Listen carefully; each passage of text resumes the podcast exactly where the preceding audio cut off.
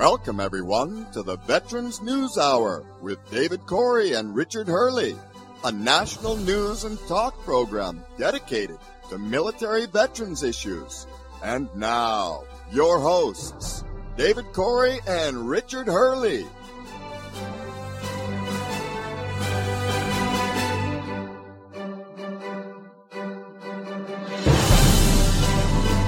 Good evening. Welcome to the Veterans News Hour for Monday, December the 6th, 2021. This is Air Force veteran David Corey. My usual co-host Richard Hurley can't be with us tonight. He's up in uh, New York. Uh, he spent part of the day at uh, Seton Hall Law School talking to them about a veterans law clinic. So when he's back next week, I'll look forward to getting an after action report from him on how that went. We have a very special guest with us today, retired Army Colonel Mike Borders, who is now president of the Florida Council of Chapters of the Military Officers Association of America. Before I formally introduce him, let me first remind everyone that this, of course, is a call-in show that welcomes your comments and your questions. So if you have any questions for our guest, please call in uh, during the next uh, 45 minutes or so. Our call-in number, nationwide toll-free, if you want to grab a pen and paper, is 1 888 627 6008. Again, the toll free call in number for the show is 1 888 627 6008. One more time 1 888 627 6008. Let me introduce our guest. Uh, Colonel Mike Borders, U.S. Army retired, is currently the president of the Florida Council of Chapters of the Military Officers Association of America. The military has been a tremendous part of Mike's entire life. He was born in the Army Hospital at Fort Jackson, South Carolina, the son of a career infantry officer. Mike received his commission as an Army officer through the ROTC program at St. Mary's University in San Antonio, Texas. He went on to serve in the Army for 30 years as a signal officer and as a Latin America Foreign Area Officer.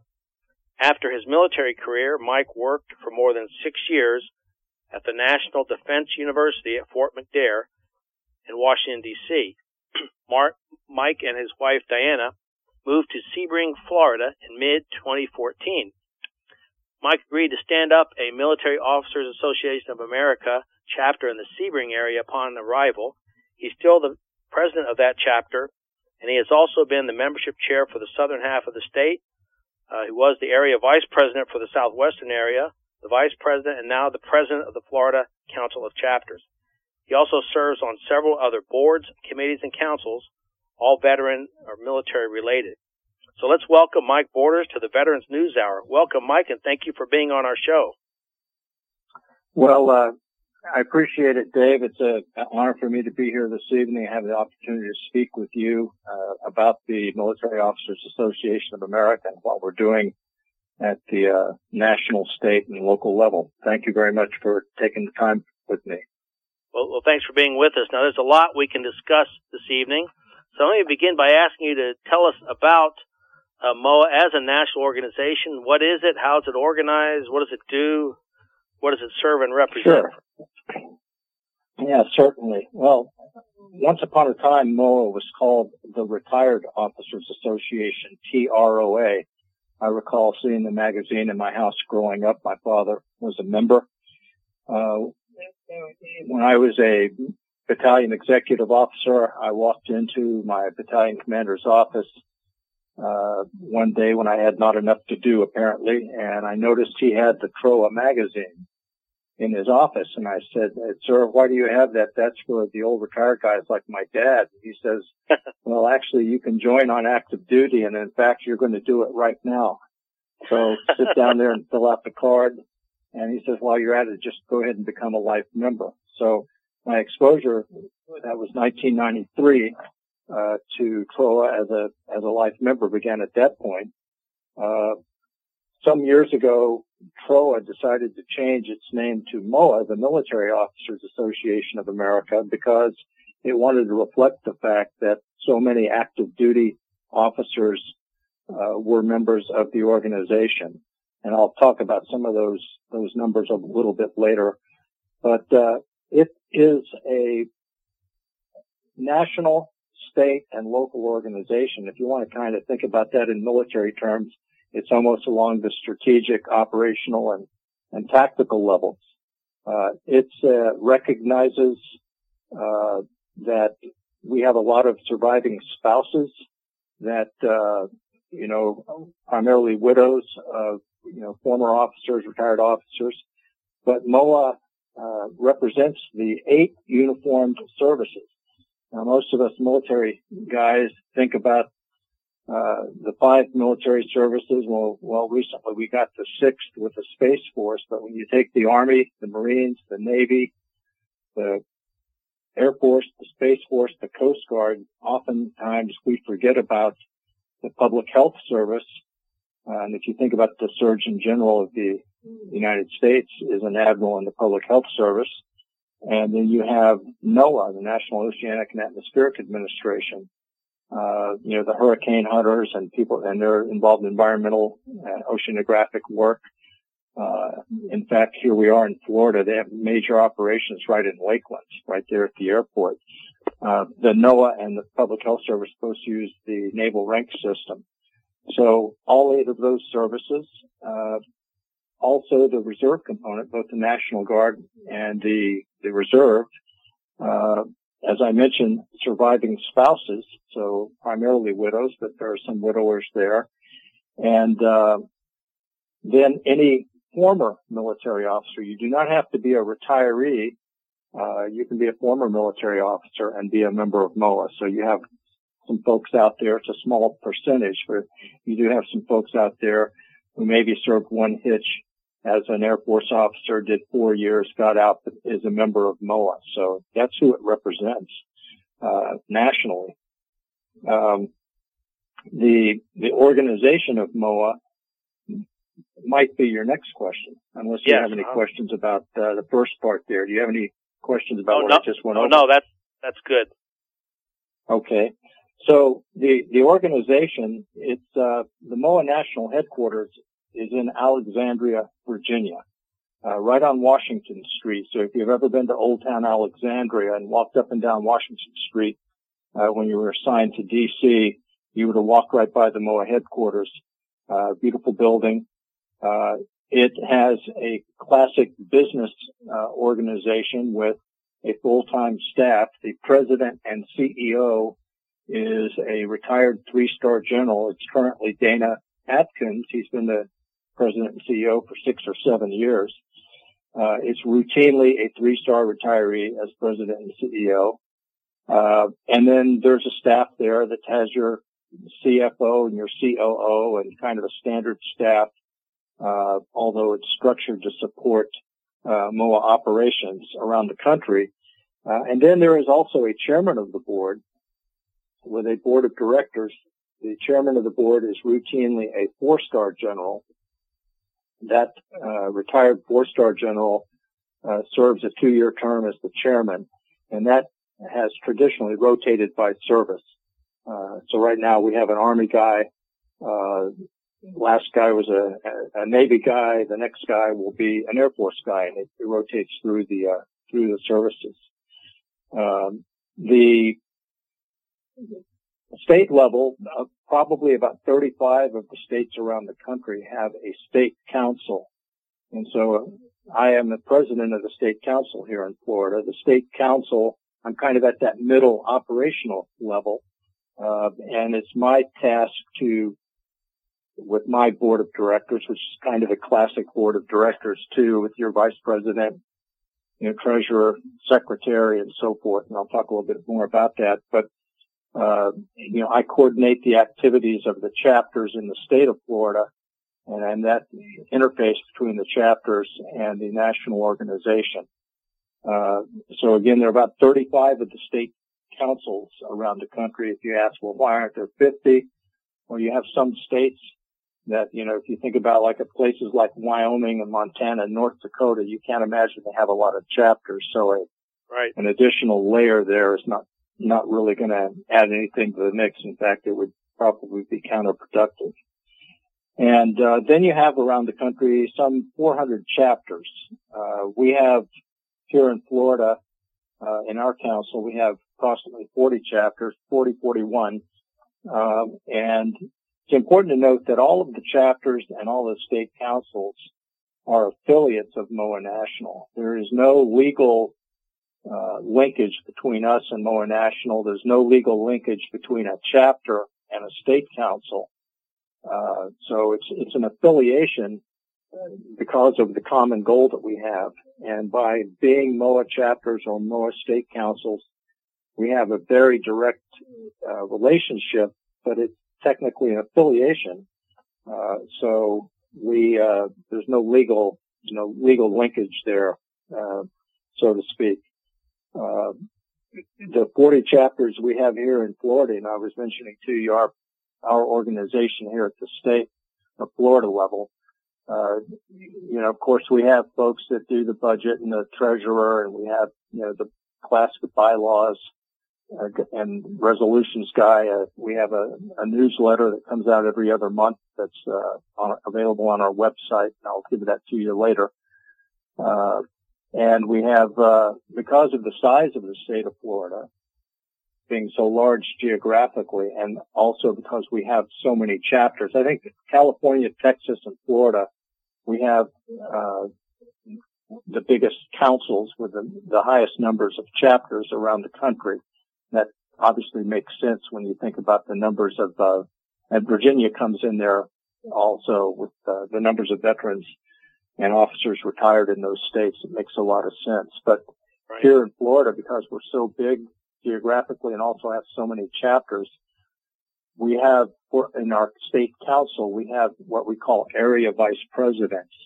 And this is somebody that's for example, you're over you're over in the the Brandon area, so we have an area vice president over in that west central part of the state, southwestern part of the state, southeast and northwest. Uh, there are seven of them, and they're essentially like squad leaders. So I was one of those for a couple of years, and so I managed six or seven chapters. So each one of those seven uh, fulfills that role. And it, it helps me because if I were to have to engage directly with 40 chapter presidents or maybe their secretaries or their treasurers on a daily basis, uh, and believe me, I spend a lot of time at this. I probably spend about, uh, not counting visiting chapters, uh, which for example, I'll be in Clearwater tomorrow. So that's going to be, you know, two hours plus over and back and a couple hours on the ground. So I'll lose probably about seven hours tomorrow on that. But not counting a visit like that, I spend about 30 hours a week working uh, these issues. Uh, but with those seven area vice presidents, it kind of reduces my span of control, not unlike you would have in a military org chart where, right. you know, the commander tries to reduce the span of control. It's kind of the same thing. So again, we're talking about the national level. That's kind of the strategic at the state level, we have the state council. That's your operational level. And, uh, and then your chapter levels, which is your tactical level, essentially. Now, that's pretty impressive. You said that the Florida has about 40, 41 chapters out of a nationwide number of chapters of about 400. That's, uh, yeah, that's quite impressive. Yeah. Yeah, it, it really is. And, you know, I'm not going to take any credit for the way we're organized. We've had a very uh, effective, uh, robust state council for a long, long time.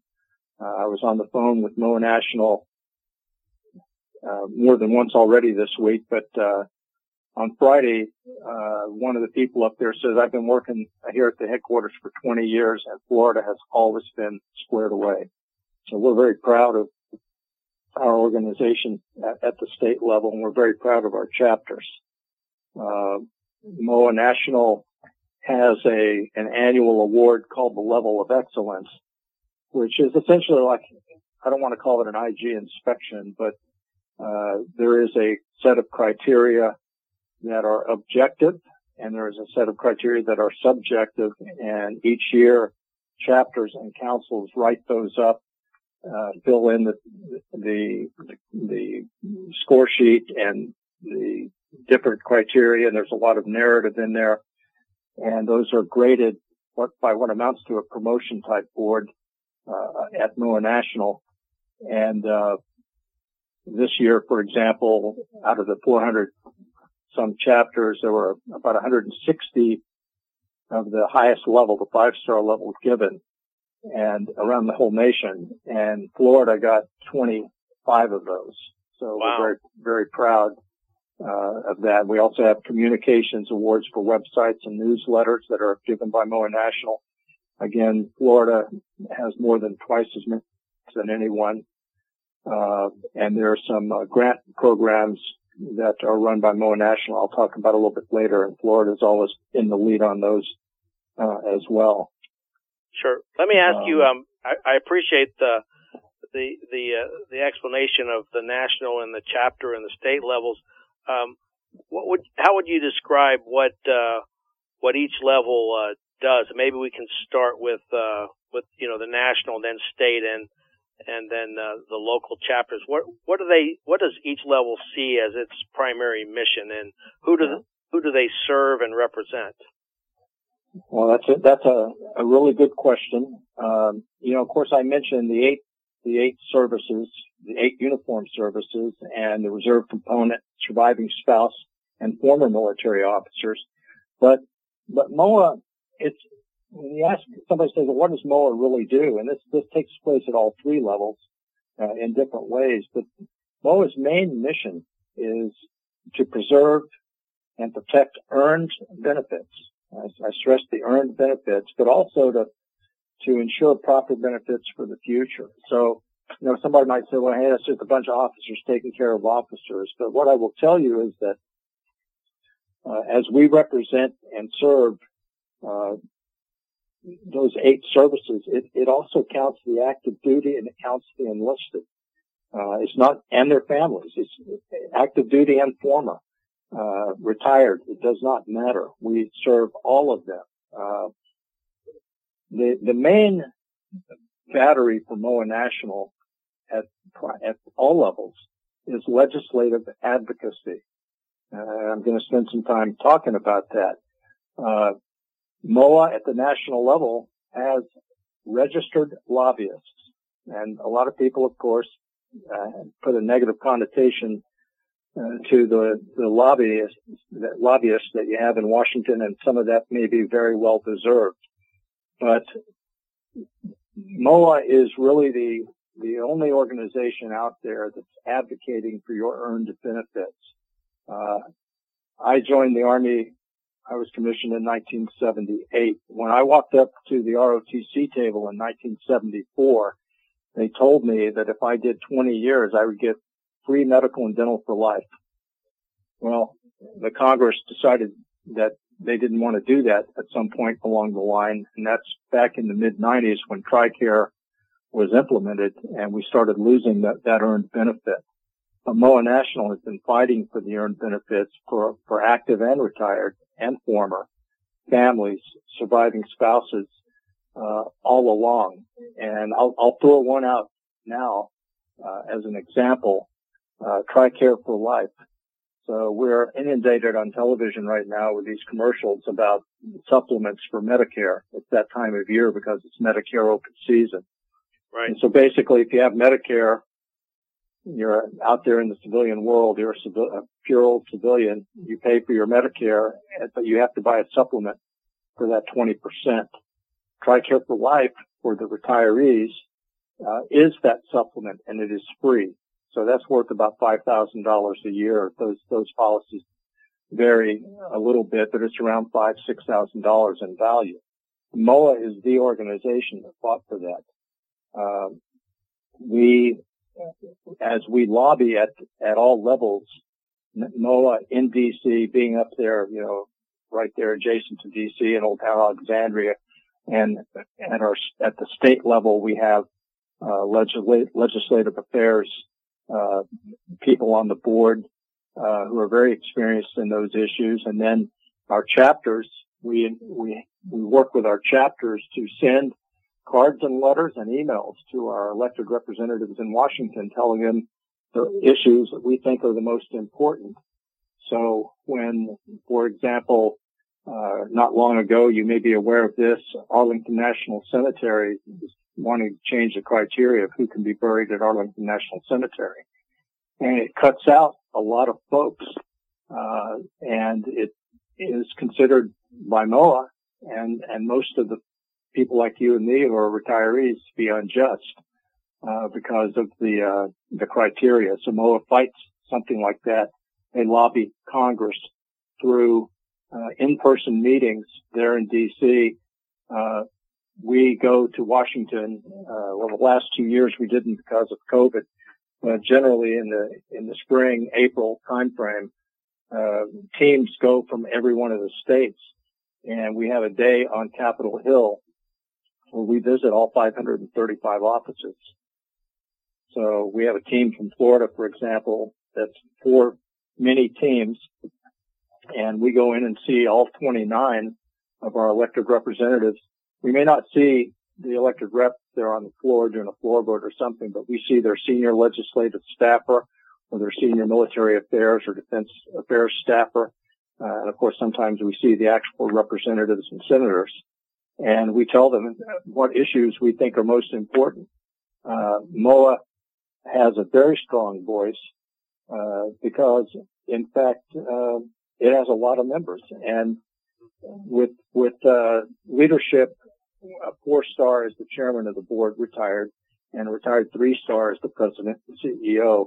Uh, when MOAA speaks up there, uh, our representatives actually listen to us. So it's, uh, it's a great thing. So again, the main battery is legislative advocacy.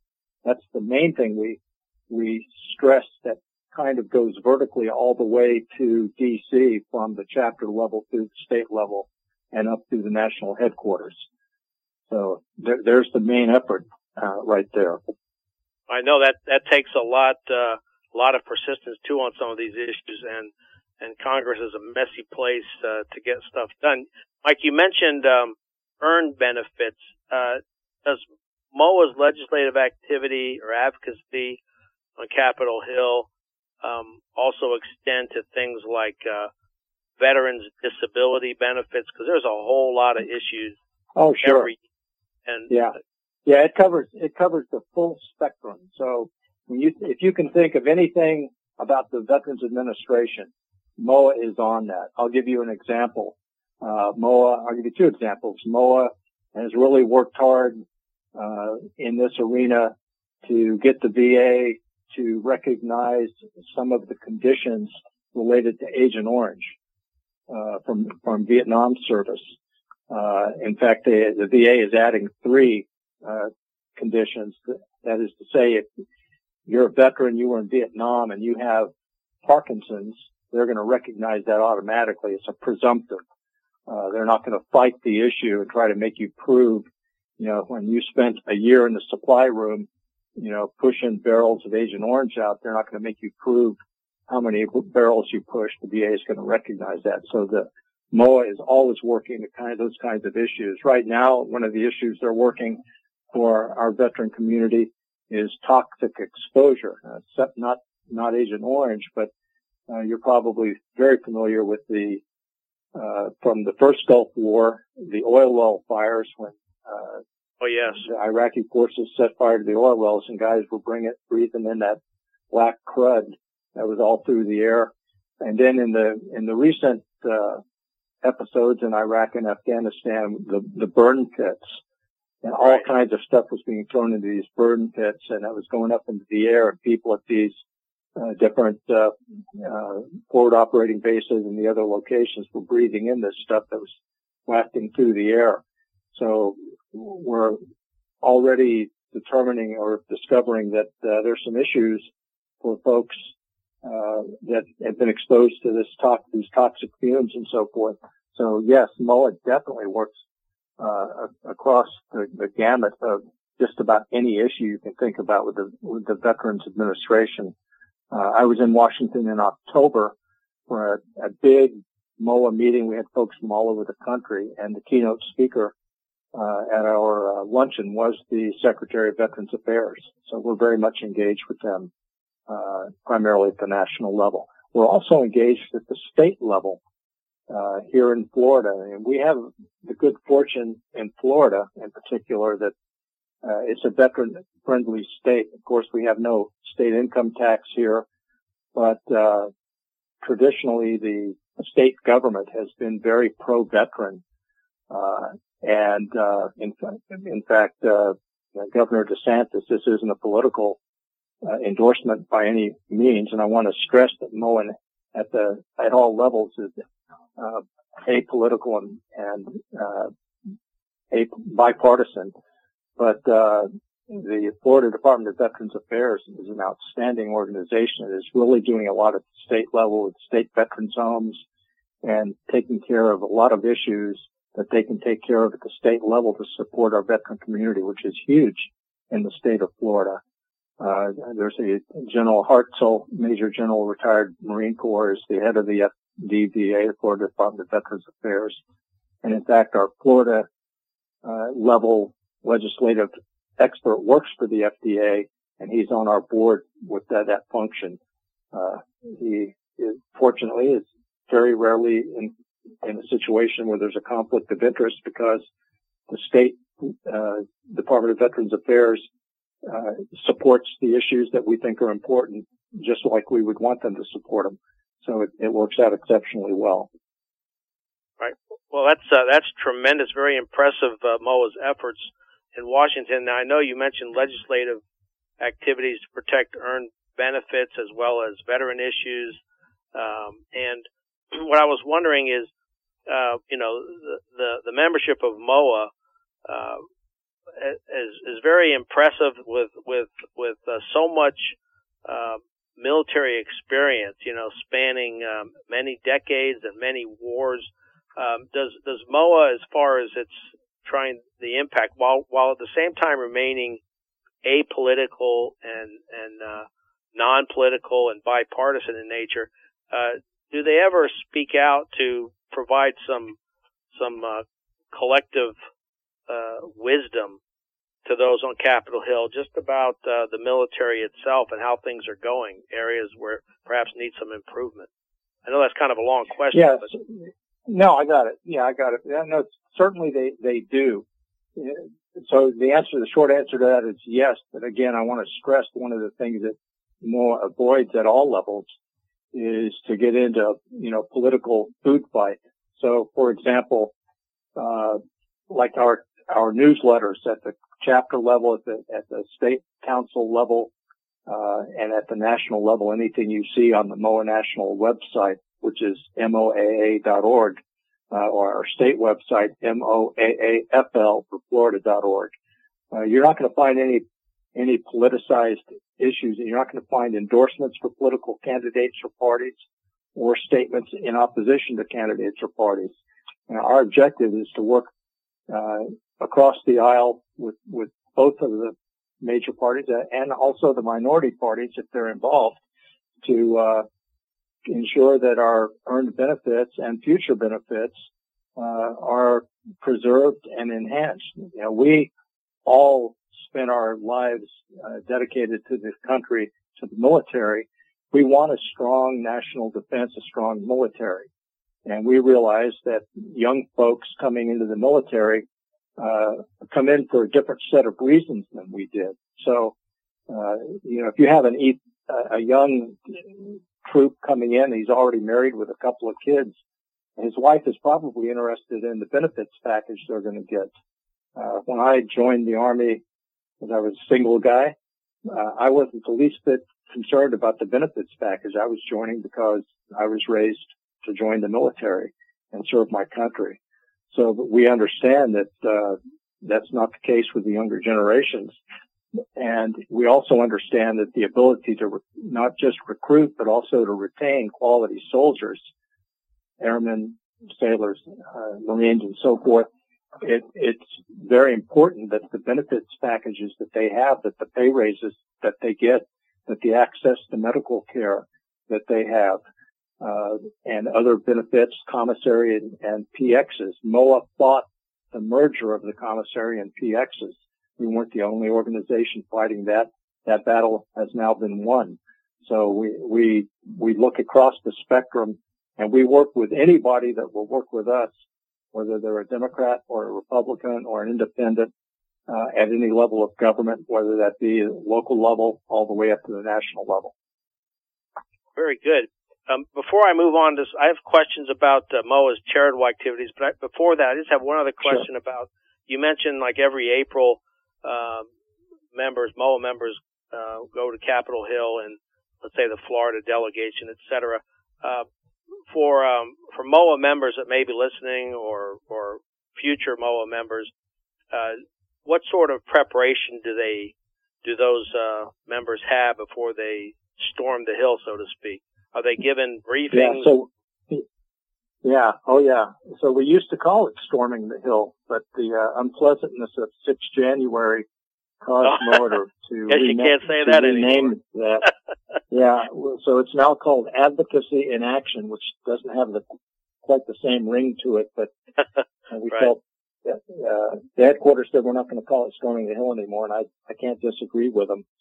But right. uh, you know, this is this is an organization of of officers, and so I will tell you that that effort is highly organized.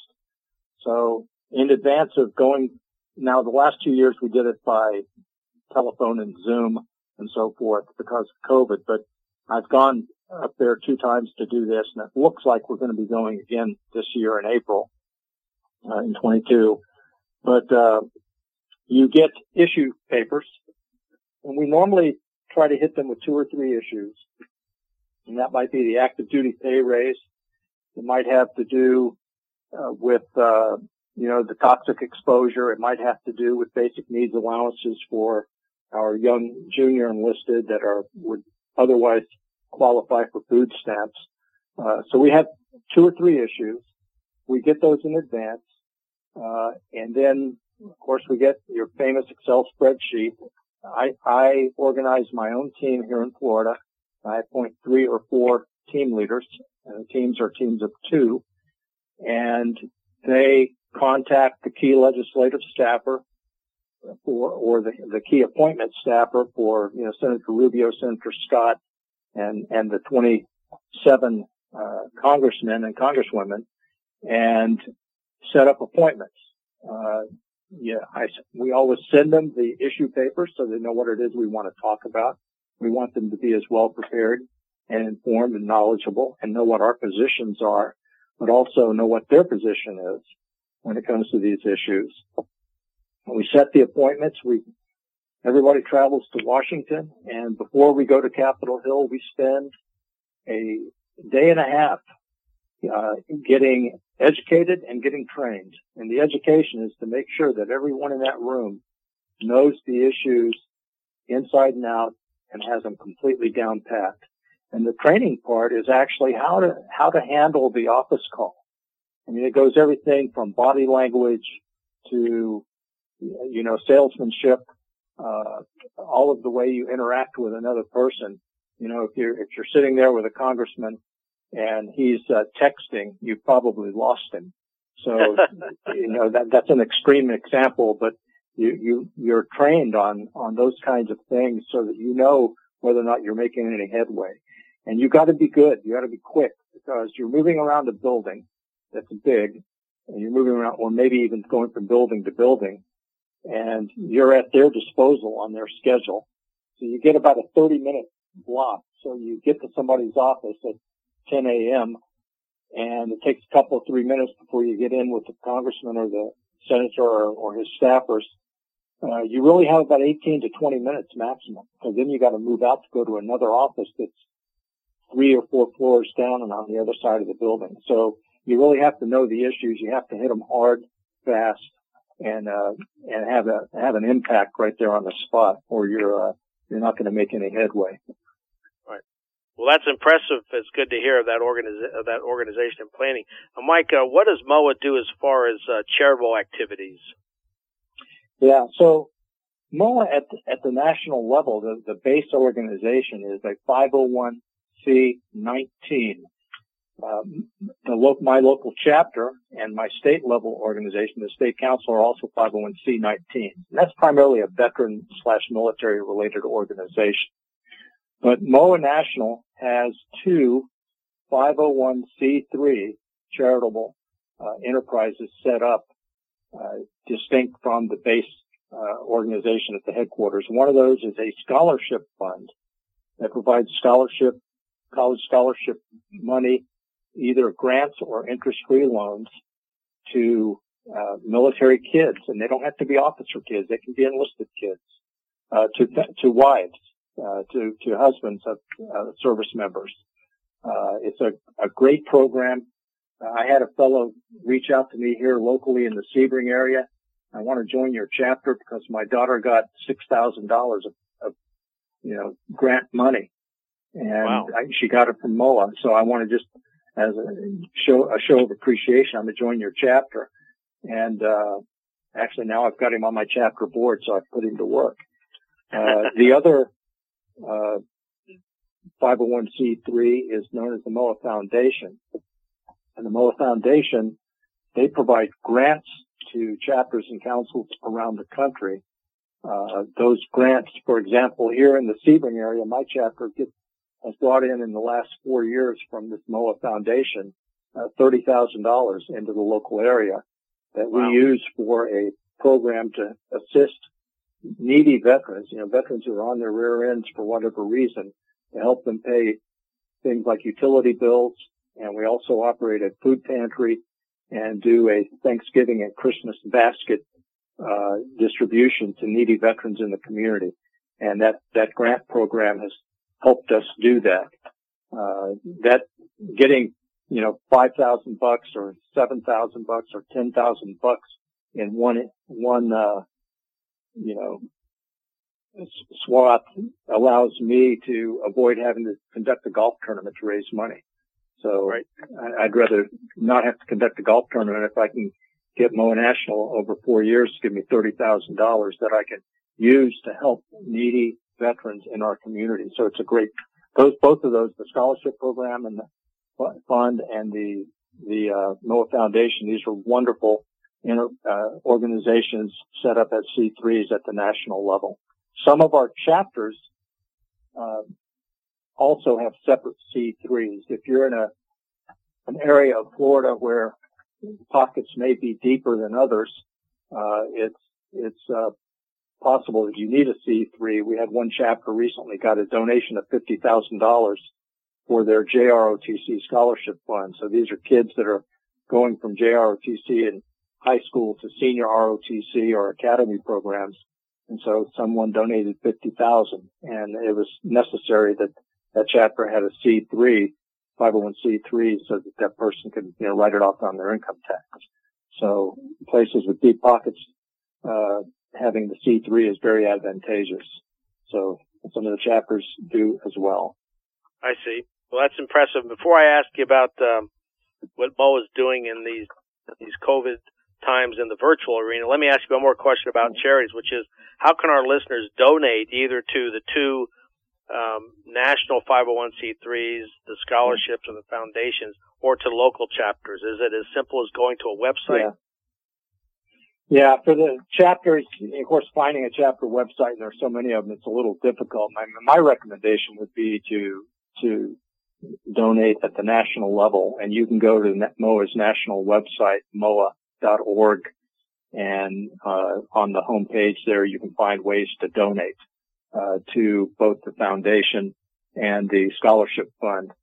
Uh, and again, as 501c3s, if you qualify to itemize, which many of us don't anymore after the tax law changes a couple of years ago, when you're talking about donating 100 bucks or, you know, 200 bucks, uh, you may not get to write it off on your taxes, but your money will go to a wonderful cause if you do that. Right, right. Okay, Mike, what does um, MOAA do in the virtual arena now? Everything is, you know, in this COVID time has yeah. become virtual. So, of course, we all understand what the downsides of COVID were. We've all had friends or family members get sick or die. All of us, I think, are, have been affected or we know somebody, a close friend. Um, but, you know, as we've seen mentioned on television and, and on, you know, the internet and mainstream media, platforms such as Zoom uh, and other video teleconferencing platforms like GoToMeeting uh, and others uh, really became uh, a method of doing business, conducting business and coordination. so you know, when COVID hit we kind of had to slow down, uh, especially at the, at the state level and at the national level. Uh, for example, at the, at the state level, we got a Zoom account. And in fact, uh, we used to have annual events. We had a, a in-person meeting in January. We had an in-person uh, convention in the summer, and then we had a telephone conference call in the October timeframe. Uh, at each of those, each of those three was a board meeting, uh, included in the other activities. And now we have Zoom calls for everything you can think of. We have Zoom calls for legislative affairs coordination, Zoom calls for our, with our treasurer and the finance team, Zoom calls, uh, between me and the, and the area vice presidents along with the vice president, uh, Zoom calls for you name it. Uh, it's made us more effective and more efficient and better coordinated than we ever were. So if there's an upside for us from COVID, it's Zoom uh, and other video teleconferencing platforms. Uh, I mean, I'm going to be on a teleconference, teleconference on Thursday with MOAA National that they're going to have folks from all over the country, and that will be uh, they use uh, Teams or GoToMeeting. I forget which it is, but uh, you know, very similar to Zoom and, and any of the others.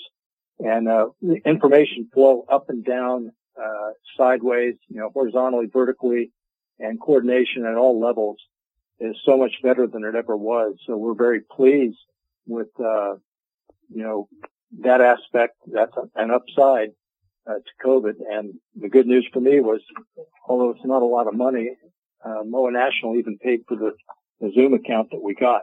So uh, if they decide to stop doing that, we'll continue to get the Zoom account uh, because it's been so effective for us as far as coordination at the state uh, and other levels. Uh, some of the chapters use it for their board meetings instead of having to meet in person. Uh, all of the chapters in the state are back to regular dinners and luncheons and, chapter meetings and so forth. But it's allowing some of uh, us to do things that we couldn't do before uh, as effectively over email or the telephone. It's been fantastic. Yeah, it's just another way, a better way to get a lot of stuff done, which I think is what's important. So, yeah, um, yeah no, some, Dave, something I want to mention so that we don't forget. You know, somebody might say, "Well, how many people are in MOAA?" Right. Um, nationally, we have about 350,000 members. Wow. And it's actually, it's actually growing over the last couple of years. It's grown by about something like three, three and a half percent per year. Uh, about a quarter of those are active duty. And, you know, I mentioned earlier, uh, on in this conversation, I joined as an active duty guy.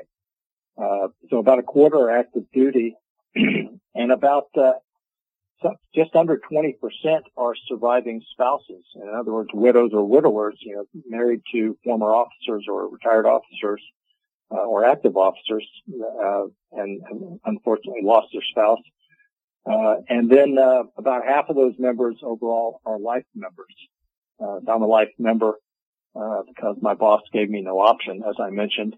but, there's also, besides, there are three levels of membership. The life membership, you you pay based on your age bracket. Uh, it's prorated. The younger you are, the more you pay, obviously. And then there are premium memberships uh, where you join for one, two, or three years. And then there are uh, basic membership, which is free, uh, but it's only electronic content. There's some some uh, features that you don't have access to. You don't get the magazine, which is a fantastic magazine uh, MOAA magazine is recognized and, and, wins all kinds of awards. Uh, just like MOAA at the national level, you know, I mentioned we, we are registered lobbyists at the national level. Uh, I'm sure you're familiar with the website, The Hill, uh, and, uh, it just named its top lobbyist for 2021 and MOAA for like the 15th year in a row was named as one of the top lobbyists. And it's because we're so effective at advocating in the legislative arena uh, for these benefits that we talked about. Well, that's great. That's very impressive, and um, I've recently joined, and I appreciate uh, your guidance, advice on that. But uh, if you could tell our audience, Mike, why should uh, why should people join MOAA, and uh, how do they go about doing that? Okay, so the, the easiest way to join is to go to moaa.org slash join. Uh, if you don't remember the slash join part, if you just go to moaa.org, right on the home page, you can find uh, over on the right hand side how to join, and you can join right over the uh, you know over the internet. Uh, it'll take all your information and your credit card information and so forth. Uh, you can also always call MOAA National, but that's actually more cumbersome uh, than than doing it over the internet. But you know, I, I've mentioned a couple of things that we've done, and you know how the the younger generation is more. Uh, I, I don't want to. This is not a disparaging uh, commentary, but you know the younger generation is more of a "what's in it for me" uh, generation than perhaps you and I were, because right. Uh, you know we're a little bit older. But uh, one of the things that MOAA fought for some years ago, the Congress was going to decrement the pay raise for your retiree population by one point. So in other words, if the active duty was going to get a three and a half percent pay raise, the retirees were going to get two and a half percent. And so if you get out your fancy calculator, or when you and I were younger, slide rule, and you start doing some calculations, you can see that those lines are going to get farther and farther apart over time. Right. Uh, MOAA fought that. And MOAA said, this is not what the law says, and you're taking advantage of the retiree population. So they won that battle. If you take a, like say somebody is about 44, 45 years old, retires as a lieutenant colonel or a commander, uh, over a, if he lives, he or she lives an average lifespan, after retirement, they're going to make about an extra $165,000 in retirement. Now that is not chicken feed. Right. Uh, not, at least not in my household. Uh, Right. 165, I'm a retired 06, it would be probably somewhere, I don't have the exact figure, but somewhere around $200,000 over my lifetime. wow. And that's not a, a small figure. Right. Uh, that, that is a lifestyle difference for somebody like you or me. So, so that's big. And when you consider that, like you just joined, I, I think uh, you joined as a premium member, as Yes. I recall. And as I recall, you joined as a three year member and I know Yes. you're going to join as a life member later. Yeah. Uh, but, uh, you, you, you know, for like 50 bucks a year for membership, if you're paying as a premium member and you're going to make 100 extra, extra $165,000 if you're an 05, you got your money back. Now, I mentioned the TRICARE for life. That's worth 5,000 bucks a year. So you don't have to buy that 20% supplement to, to Medicare. Uh, that's more than 50 bucks a year. A, uh, I know that most of the retiree population bought into the survivor benefit plan. Now I pay 6% off of my retirement pay that goes, that I buy essentially what is an annuity so that in the event that I kick the bucket, uh, next week, my wife will draw 55% of my retirement. I'm paying into that. But there's this, you know, you talked about Veterans Affairs issues unrelated to some of these other active duty or the military, uh, the dependent, dependent indemnity compensation where widows are paid or widowers are paid DIC on a monthly basis if the spouse, uh, died of a service connected uh, illness or injury. And they were getting about, you know, it's about 1200 bucks a month that they get for that. Well, the Congress was decrementing SBP by dollar to dollar amount.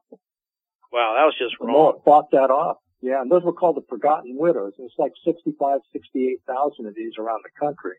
Wow. And MOAA fought that off, and over, we're in the second year of a three-year elimination of that SBP DIC offset. The DIC money comes out of the VA budget. And the SBP you pay for as Right. the service, the retired service member, and they were taking that dollar for dollar away from the from the widows if they got DIC. Uh, no one else in America, as a, a veteran widow getting DIC, no other category of retirement was being decremented. Even even other federal retirements, like if they were civil servants or anything like that. So MOAA fought that off. That's about you know 1,200 times 12 months. That's uh, not chicken feed, you know, for especially for a widow that that is getting SBP, DIC, and Social Security. Uh, you know, they're living on reduced income. So MOAA won that battle. Um the um a, a military spouse now gets uh, free tuition at public universities in, uh, in, in most states and can get a $2,000 a month average uh, allowance from from the uh, military. He's working, she or he's working on a degree. That's a program that MOAA fought for. So you get two thousand dollars a month as an and that's an average. You know that's a lot more than your fifty dollar annual membership for MOAA. So and there are others that I could mention, but uh, these are real things with real va- actual cash value, financial, you know, monetary value that benefit a, a veteran uh, or former officer or even you know enlisted uh, and and their family members that would not otherwise uh, be the case. MOAA is one of two co-leads, permanent co-leads for what's known as the Military Coalition at the national level. That's a consortium or kind of a confederation of about 35 of your veteran service or military service organizations. And you can imagine it's the kind of standard alphabet soup. Uh, right. MOAA is always co-lead, uh, co-chair, because all of those organizations recognize too that MOAA National has so much uh, uh, sway, power, and people listen to them in DC uh, when when they speak uh, with uh, one strong voice. MOAA's motto is "Never stop serving." Uh, that was one of the things that got me interested in doing something down here. Is know, as I left professional life, I needed an outlet for my professional energies. And a commanding general once influenced me by saying, when you retire, you've got to give back because you right. got so much from your country and from your military. And I had a, that comment he made to me uh, had a very uh, profound impact on, even though I'd been raised that way by my parents and so forth. He kind of reinforced it that that commanding general. And so when I got down here, I wanted to be able to give back uh, any way I could. And serving as the local chapter president and now the state president for uh, the Florida Council of Chapters uh, has given me an opportunity to do just that. Uh, some people, and MOAA's national, as I said, their motto is never stop serving. I like to call it camaraderie with a purpose. Uh, oh, that's, and, that's uh, awesome. That's me, yeah. Well, Colonel Mike Borders, thank you so much. Thank you for your 30 years of of service uh, in the Army, and thank you for your continued service. Um, I'm very pleased that you were able to be with us and share this information about MOAA. I hope our listeners uh, will, are eligible, can join, and will do so. Thanks for being with us, and uh, we wish you continued success. And like to invite you back on the show sometime in the future at your convenience to keep us updated on MOAA's projects and achievements. Yeah, perhaps uh, after the uh, April activities uh, in Washington uh, on advocacy in action, formally storming the Hill, uh, we can get back together and I can give you an update. Oh, that'd be super. Thanks again. Thank you so much. And uh, Merry Christmas. Merry Christmas to you and uh, have a wonderful 2022 and uh, look forward to collaborating with you in the future. Thanks so much. Thank much. You very, thanks again. Thank you. Well, thanks again to our special guest, Colonel Mike Borders, uh, the president of the Florida Council of Chapters of the Military Officers Association of America. It's been a fast hour. We'd like to thank all of you uh, for listening. Um, our guest uh, next week will be uh, Lee Washington from. Uh, he's the president of uh, the Florida Association of Veteran of, of County Veteran Service Officers, and he'll share his experiences about dealing with the VA He's also the director of neighborhood services for the county of uh, Manatee in Florida. So he'll have a lot to say. So tune in next week, which will be December the 13th. Um, we'd like to thank all of you for listening. We'd like to thank our producer at BBS Radio, Mr. Doug Newsom. Again, tune in next week, same time, same station, 7 p.m. Eastern, 6 Central, 5 Mountain Time, and 4 p.m. Pacific, here on bbsradio.com, Station 1, for another edition of the Veterans News Hour. Until then, stay safe, stay healthy, and have a great week.